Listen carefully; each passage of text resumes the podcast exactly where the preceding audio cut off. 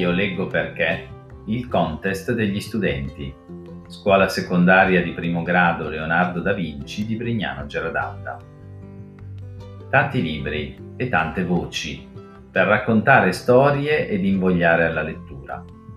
Ogni studente ha la possibilità di conquistare il premio finale, un bel libro tutto da leggere. Vincerà chi al termine dell'iniziativa avrà totalizzato il maggior numero di ascolti. Allora, buon ascolto e buona lettura!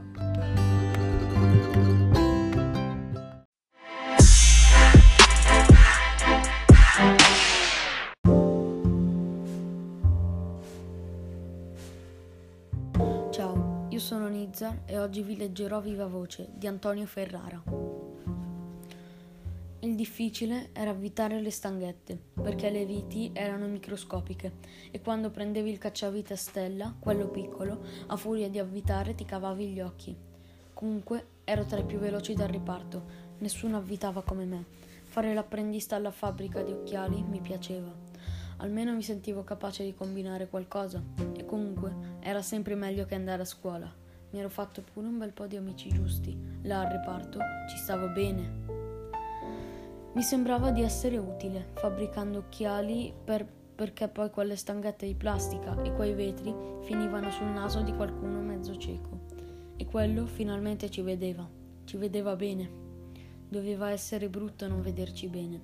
Essere ciechi poi doveva essere terribile.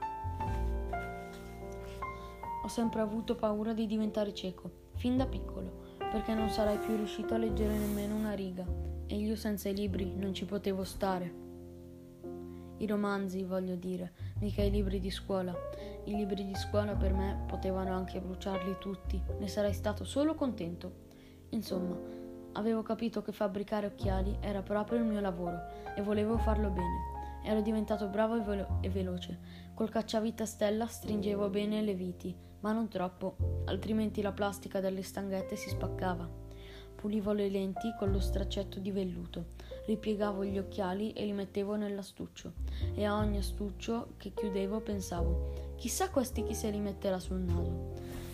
Quando mi lasciarono a casa non me lo aspettavo, avevo appena cominciato a prenderci gusto.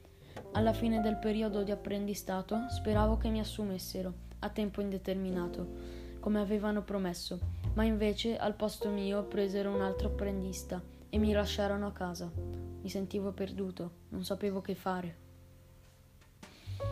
Tornare a scuola non se ne parlava, non ne avevo proprio voglia e comunque ormai ero fuori dall'età dell'obbligo, per fortuna, e nessuno poteva più costringermi a studiare.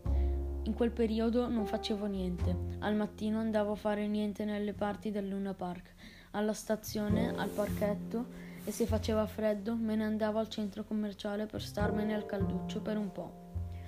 Certe mattine passavo davanti a scuola solo per vedere i miei compagni che entravano in classe e per prenderli in giro. Ciao schiavi, dicevo. Io vado al Luna Park. Una mattina vidi arrivare la prof di italiano, la orecchia.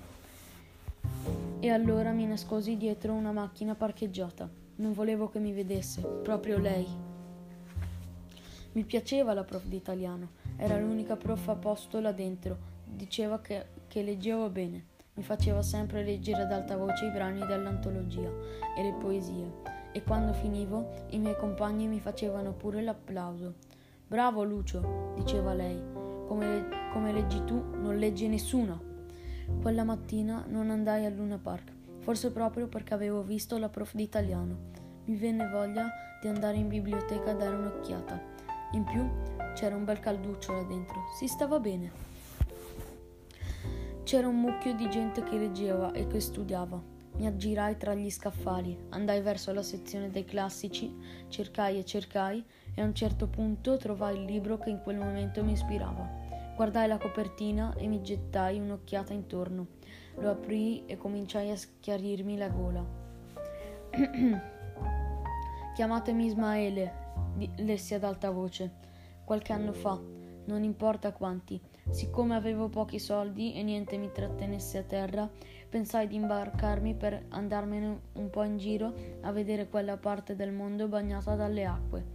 Di solito lo faccio per, per scacciare il cattivo umore e per regolare, per regolare la, la circolazione. Quando mi accorgo che intorno alla bocca mi si sta formando una piega triste, quando nel mio animo c'è un umido, piovoso novembre, quando senza farlo apposta mi vedo sostare davanti a negozi di casse da morto e mettermi in fila a ogni funerale che incontro, e soprattutto quando l'ipocondria mi prende a, tal punto che devo proprio sforzarmi per evitare che scendere in strada, di scendere in strada e far volar via dalla testa della gente il cappello. Allora valuto che sia giunto il momento di andare per mare il prima possibile si, girano, si girarono tutti a giudicarmi. In biblioteca non mi si accorsi che, che c'era una buona acustica. Si leggeva proprio bene, voglio dire.